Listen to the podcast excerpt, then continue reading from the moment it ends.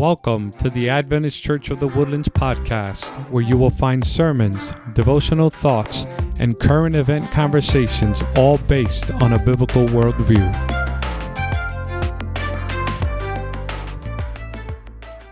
Good morning. Sabbath blessings. We have been going through the last few weeks the book of Daniel. And last week we looked at chapter 5 Deborah did a very nice job of presenting us the things, the messages of Daniel chapter 5. And you remember it ended with the, the end of the Babylonian Empire. One of the lessons in the book of Daniel is that God is sovereign and that all these other kingdoms and countries and nations will rise and then they will fall and disappear. And now Babylon is gone. And we've seen that theme repeated over and over, haven't we, in this world's history? At this time, our prophet Daniel is about 84 years old. Now, he's an elderly man, but he's a very experienced man. And just let me read to you Daniel chapter, the last part of Daniel chapter 5, verses 30 and 31. That very night, Belshazzar, king of the Chaldeans, was slain, and Darius the Mede received the kingdom, being about 62 years old. So now you see the end of Babylon and the rise of a new empire, the Medo Persian Empire, uh, basically called the Persian Empire in later times by most people. And in that empire, we see that Daniel is going to rise to prominence once more. this is a new empire, and and when a new administration takes over, there's a quite a shuffle, isn't there? There's quite a change in personnel. Does the when a new president comes into office, does he take the cabinet from the previous administration and appoint them to his new positions? No, he doesn't do that, does he? He wants his own people, his own men and women who are going to see things his way who are going to be loyal, that he can trust, and who will carry out his, his orders. And so the uh, new empire is rising, the Medo Persian Empire. Darius is on the throne, and he's looking to form this new government. and so he's got 120 satraps and three governors, and one of those governors is guess who? Daniel. The king is noticing a particular administrator who's performing exceptionally well above all the other governors and satraps. Daniel, to have been chosen to be part of this newly organized government, that's just unheard of. It's just not done.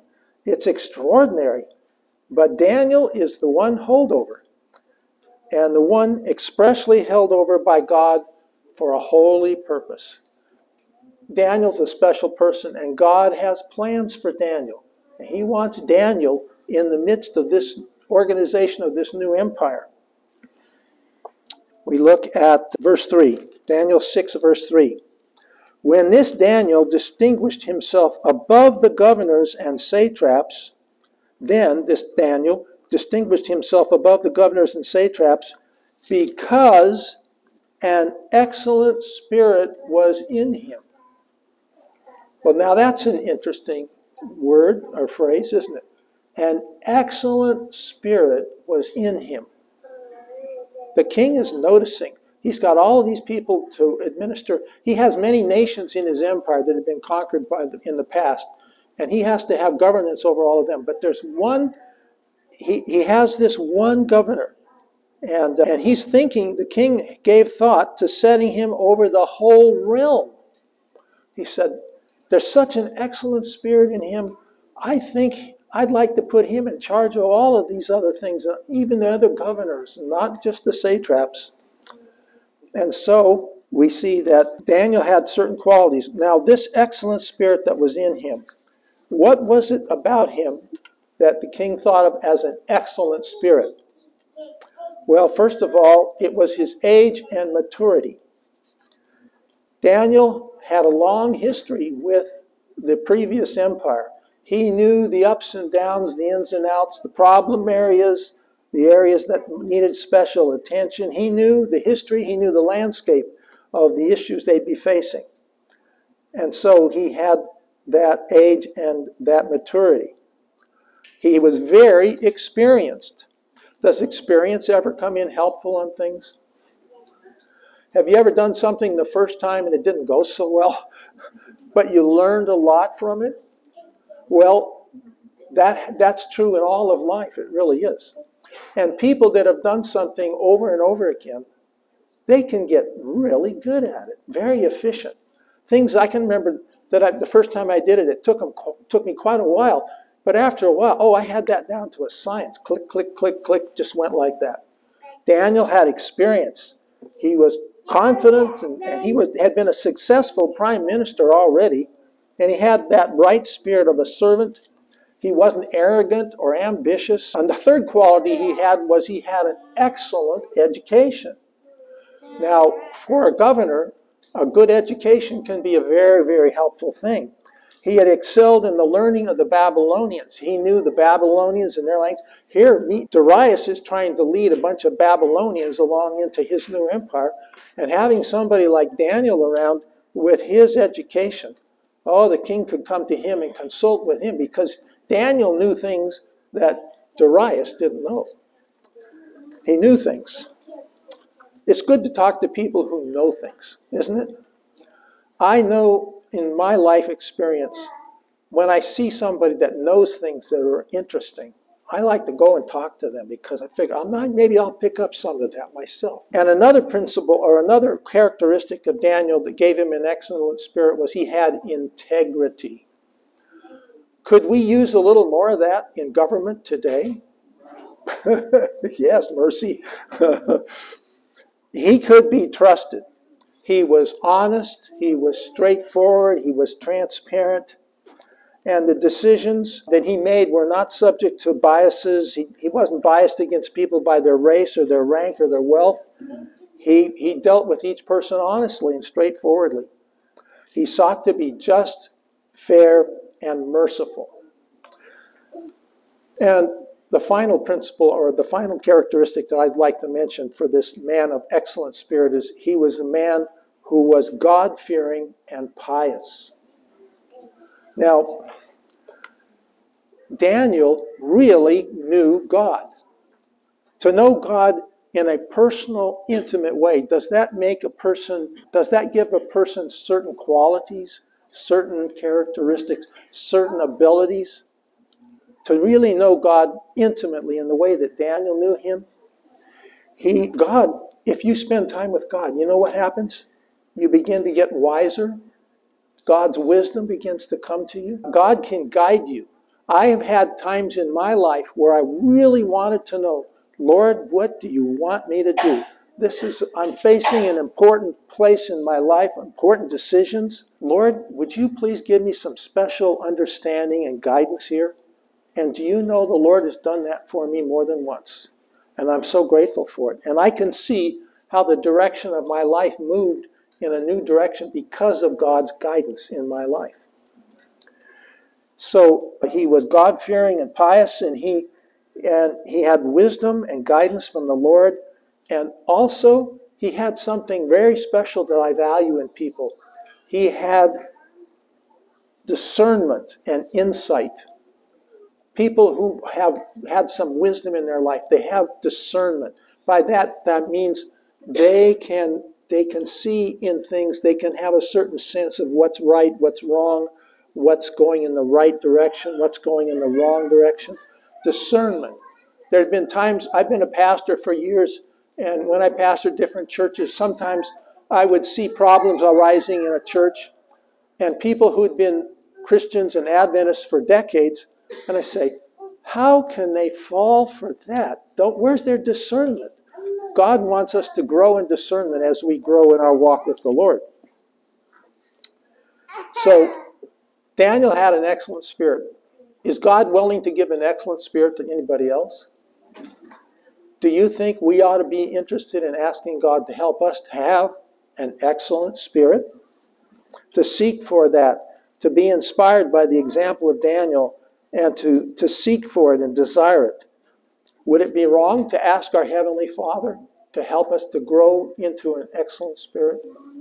I think it'd be a good prayer, don't you? and now we come to the heavy part here. In Daniel chapter 4, verses 4, Daniel 6, verses 4 and 5, we read So the governors and satraps sought to find some charge against Daniel concerning the kingdom. Why are they doing that? Because the king is thinking to put him over the whole realm, over all of them. But they could find no charge or fault. Because he was faithful, there was nor was there any error or fault found in him. When you consider all the duties, all the responsibilities, and all the history that Daniel had, if they couldn't find, and these people are not his friends, they want to destroy him. They want him out of the picture. They want him dead. And they couldn't find anything to charge him against. What does that say about the kind of leadership and responsibility of this person? It's extraordinary. And then, verse 5 Then these men said, We shall not find any charge against this Daniel unless we find it against him concerning the law of his God. Ah, they think there's his weak point. No, there's his strong point. But they don't understand that. They say, we, we can get him because he's so faithful in his service to God we can conceive and we can develop a plot and a plan to catch him on this. And so, in their jealousy and pride, they, they form a conspiracy among them and they begin devising a scheme to destroy Daniel. Satan was inspiring this. Satan was behind this. He was inspiring these evil thoughts in them, and they were serving the devil in a, in a very significant way in this evil plot. They were determined to put an end to Daniel's righteous and just influence. Here we see spiritual warfare coming into the picture, don't we? There are times when the, the forces of good and righteousness and the forces of evil and, and, and bad, they come into conflict and there's a struggle. And the forces of good, the, the holy angels and the evil angels are working in a situation upon people's hearts and minds and they're working in a way where there's a spiritual battle, spiritual warfare going on. And that's what's happening here. The character of the new empire, this newly established empire, is at stake. A lot is at risk here. If those evil men take over full control without Daniel's influence, what kind of leadership are they going to give? Will the lives of the people under the rule of this new king Will they be better or worse because of these evil people that are running things? They'll be worse. All kinds of bad things can happen from there. But if Daniel is over this whole thing with his righteousness, his wisdom and discernment, and his character, the whole, all the kingdom, all these nations that are under the rule of the Medo Persians will all be influenced in righteousness and in goodness, and, and they will prosper in ways that they wouldn't otherwise. So we look at verses 6 to 9. So these governors and satraps thronged before the king and said this to him King Darius live forever. All the governors of the kingdom, the administrators and satraps, the counselors and advisors, have consulted together. Is that true? Have all of them done that? Daniel was one of the governors. Did they consult with him? I don't think so. So they're lying have consulted together to establish a royal statute and to make a firm decree that whoever petitions any god or man for 30 days, except you, O king, shall be cast into the den of lions. And the king falls for it. He's flattered. It, it, it's like, oh, they're going to recognize my authority and my power. And, and they set the trap for Daniel. The king is tricked into signing this very ill conceived decree. And it becomes law. And so we have the issue here of a conflict between true and false worship. True and false worship. Have there ever been times in this world's history where there was a conflict between true and false worship? Oh, yes, many times. There are very significant issues involved in this decree. The heart of the decree is a conflict between loyalty to God versus the loyalty to the king. And it clearly violates which commandment of the Ten Commandments? The very first one says, You shall have no other gods before me. That's pretty clear, isn't it? The king is becoming the God, and the laws of, of them are conflicting with faithfulness to his God. And so Darius' law says, Don't worship anyone except the king. God's law and man's law are in direct conflict there. Do you recall another time in the book of Daniel in this series so far where there was a conflict like that? Where the king's law and God's law were in conflict? What about chapter 3 and the three Hebrew worthies on the plain of Dura, where the king Nebuchadnezzar makes a decree you're all to bow down and worship this golden idol? Well, the commandment says we're to have no other gods before him and we're, we're not to bow down and worship idols. So again, we have the conflict between God's law and the king's law. And so we see this is a theme that is carried on through the book of Daniel. the same adversary of souls who inspired Nebuchadnezzar's decree led evil governors and satraps to devise a plan to trap Daniel right here at this time. Will that ever be an issue that will come up again? A conflict between true and false worship? What about the book of Revelation? Those of you who are familiar with the book of Revelation, this deals very strongly with this issue that in the last days, people living in this time will face a conflict for between the forces of good and evil and between true and false worship. That's a, a subject for another occasion, but that that subject of the conflict between true and false worship and spiritual warfare is going to be very much a part of the day and age that is coming. In Scripture, there was a time when Moses and Pharaoh had their conflicts over these things, and Elijah and the prophets of Baal, and here in Daniel and other places.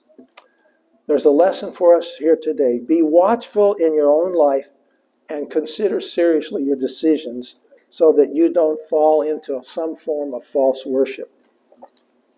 Daniel 6:10 Now when Dan, what's Daniel's response to this decree, this new law?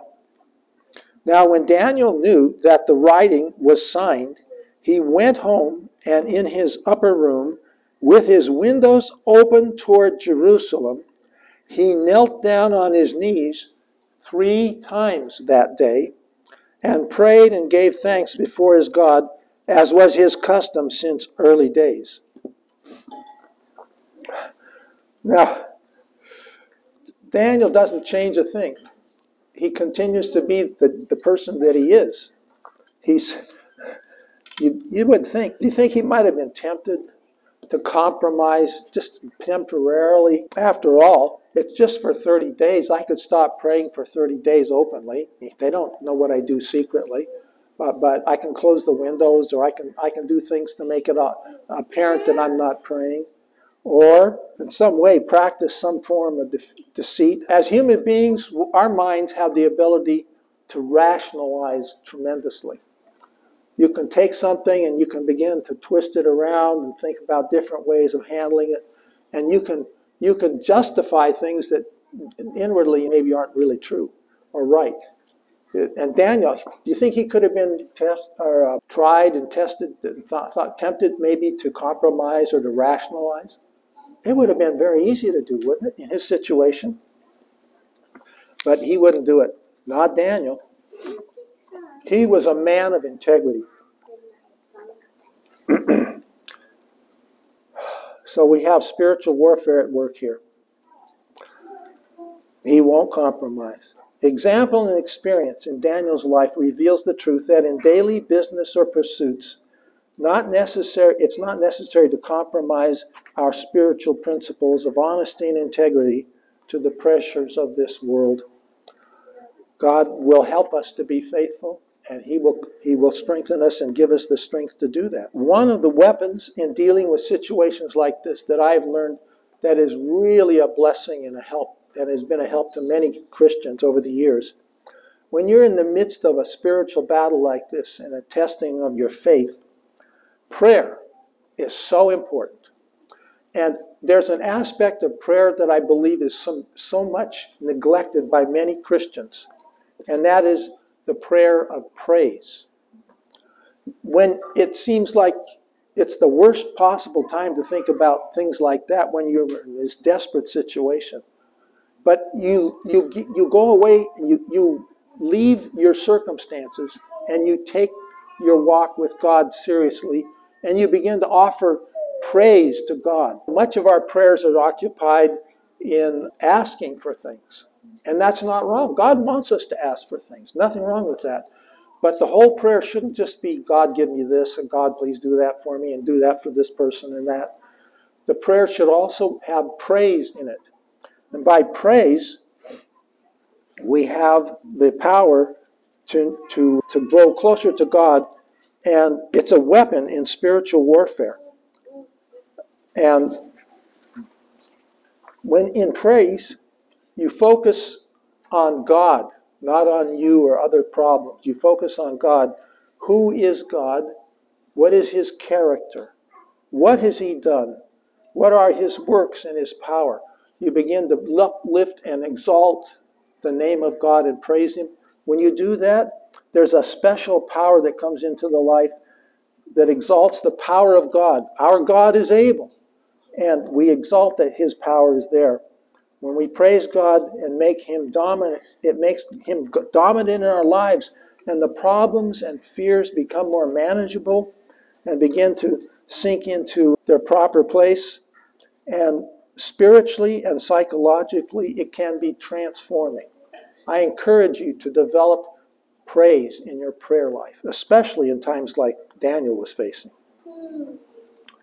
Faith reaches to the unseen and grasps eternal realities. Now we come to Daniel 6, verses 11 to 13. These men assembled and found Daniel praying, making supplication before his God. And they went before the king and spoke concerning the king's decree. Have you not signed a decree that every man who petitions any god or man within thirty days, except you, O king, shall be cast into the den of lions? The king answered and said, The thing is true, according to the law of the Medes and Persians, which does not alter. So they answered and said before the king, That Daniel, who is one of the captives from Judah, does not show due regard for you, O king, or for the decree that you have signed, but makes his petition three times a day. They figure they've got him. And all of a sudden, the king is horrified. All of a sudden, he begins to understand. He's greatly displeased, it says in verses 14 and 15. He recognizes he's been played, he's been snookered, he's been tricked, he's been hoodwinked, and he's had the wool pulled over his eyes, and he's horrified. He realizes, oh, I see now what they've been up to. It wasn't what I thought at all. And so Darius works as hard as he can throughout the day, trying everything he can think of to save Daniel. Darius shows here more than just a passing appreciation for Daniel's skills as an administrator. I think the king has come to really love and appreciate this man. That God has given favor to Daniel in the king's heart. And the king does not want to see Daniel uh, killed. What a way to go, huh? Hungry lions? oh, not a nice way to go. Darius exerts great effort to save him, but to no avail. So we come to verse 16. So the king gave the command, and they brought Daniel and cast him into the den of lions. But the king spoke, saying, Your God, whom you serve continually, he will deliver you. The king had come to have confidence in Daniel's God, that he was a God who could deliver. Is that one of the themes we see in Daniel? What about Daniel 3 and the three Hebrews that were thrown into the fiery furnace. Did God deliver them? God is a great deliverer. And we should be encouraged in our reading and study of this book to realize whether God delivers us now, instantly, at the moment, He will ultimately deliver all His children. Absolutely. And so the king is saying here, Your God, whom you serve continually, He will deliver you. I hope, I hope. and so the king it says in verse 17 Then a stone was brought and laid on the mouth of the den, and the king sealed it with his own signet ring and with the signets of his lords, that the purpose concerning Daniel might not be changed. So here he is. He's been cast into this den of lions. By the way, I learned that as I was studying here, many of the ancient kings actually had zoos or places where they kept these kinds of animals. And sometimes they would use some of them, they would go out on hunts and they would release the animal and hunt it. That was part of their sport. But here he is with this den of lions and cast into the den. And Daniel fearlessly goes into the den. The king speaks and says, He will deliver you. The stone is laid over it. And here he is in the midst of these powerful predators. Have you ever been close to a lion? I had. One time I was at a zoo in San Francisco. I got up really close to one of those beasts. Oh, are they impressive? They're powerful. Powerful predators. But Daniel's a praying man. He's been praying three times a day. And what do you suppose he was doing there? He was praying and claiming promises from the Bible. It's interesting that in another part of the Bible, in 1 Peter 5, verse 8, it says, Be sober be vigilant, because your adversary, the devil, walks about like a roaring lion, seeking whom he may devour. Roaring lion. As he approached the den to be cast into, was the, were the lions roaring? They may have been. It would not be a comfortable moment, to say the least. And so, we should be sober and vigilant, watchful, that we are not falling into the hands or into the claws of the roaring lion. And then verse 18 tells us Now the king went to his palace and spent the night fasting, and no musicians were brought before him, and his sleep went from him. What kind of night did the king have? He had a miserable night. He didn't sleep. He was so consumed with worry for Daniel. And he's guilty. He's feeling terrible. He got tricked into this thing. And he, he's had a miserable night. And then it says, verse 19 the king arose very early in the morning and went in haste to the den of lions. And when he came to see the den, he cried out with a lamenting voice to Daniel. He wonders, Will I get an answer? Daniel, servant of the living God, has your God, whom you serve continually, been able to deliver you from the lions? So then Daniel said to the king, O king, live forever. My God sent his angel and shut the lions' mouths so that they've not hurt me because I was found innocent before him, and also, O king, I've done no wrong before you. so, what kind of night do you think Daniel had? Interesting question. Here, the, we know what kind of night the king had. He was absolutely miserable. I can picture Daniel. Now, just indulge me for a second here. Can you, when he realized the angel was there to guard him, did, was Daniel a man of faith? Absolutely. Do you know what I can picture? I can see Daniel peacefully laying down and using one of those docile lions who is purring, not roaring, and he's laying his head on him for a pillow. Daniel had a nice night, and he had a lot of warm company. so they weren't pouring, they weren't roaring, they were purring. I don't know if you've noticed this, but sometime you get a chance. That first classroom on the right as you're coming in the entry, if you just peek in the door and look at the wall, there's a beautifully done painting that someone has done, and it shows Daniel in the lion's den with the lions, but they're rubbing up against him like pussycats, like they're purring and they're just having a wonderful time together. I could actually enjoy the company of those kinds of lions, couldn't you? Anyway, I, I, I just have fun with that when I think of it. and so Daniel's had this very different night. And it says in verse 23 the king was exceedingly glad and commanded that they should take Daniel up out of the den. So Daniel was taken up out of the den, and no injury whatever was found on him because he believed in his God. And so Daniel is taken up. And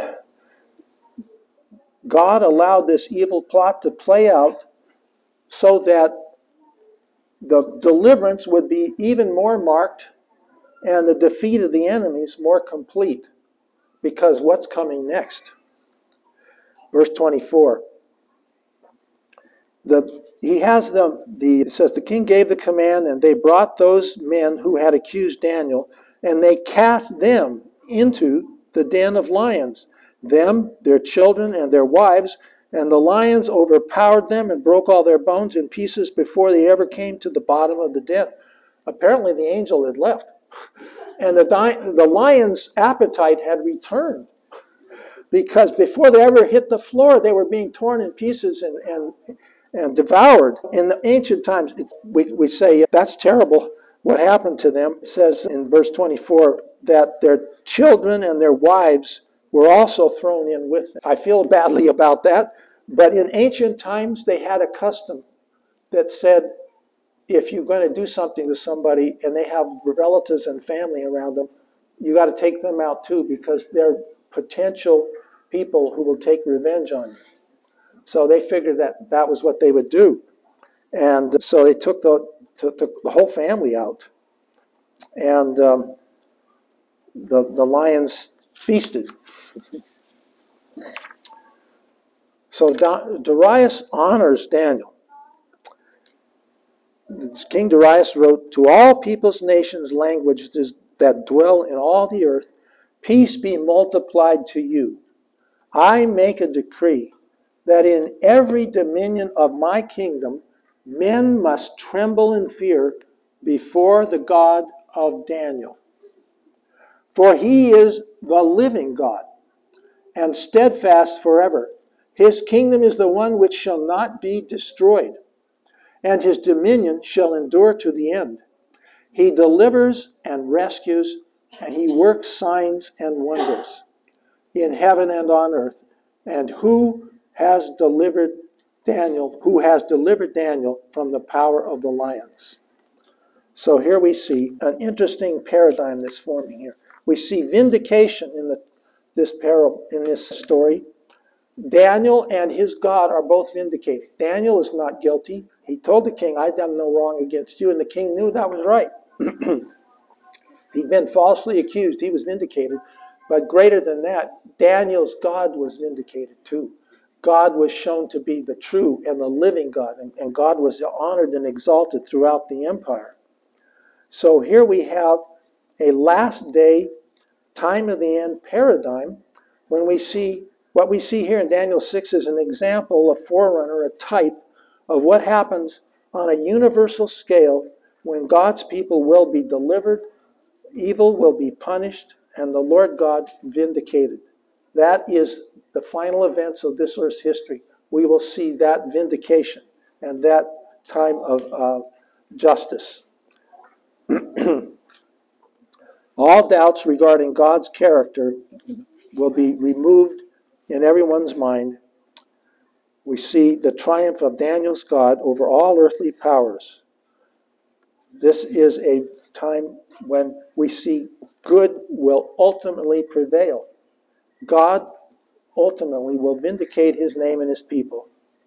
And Daniel's story reveals that in the conflict with evil, good will ultimately prevail. We just need to have the faith to trust God through those difficult trials in the meantime. May God bless us as we continue in this series. Next week, the Lord willing, Pastor Gio will be taking up the prophetic portions of the book of Daniel in chapters 7 through 12. And uh, I look forward to that. There's a lot more that we can learn from this book. But God blessed Daniel and He has lessons for us to learn as well. Thank you for listening to the Adventist Church of the Woodlands podcast. You can find us at woodlandsadventist.org and you can visit us anytime. You're more than welcome. God bless you and have a great day.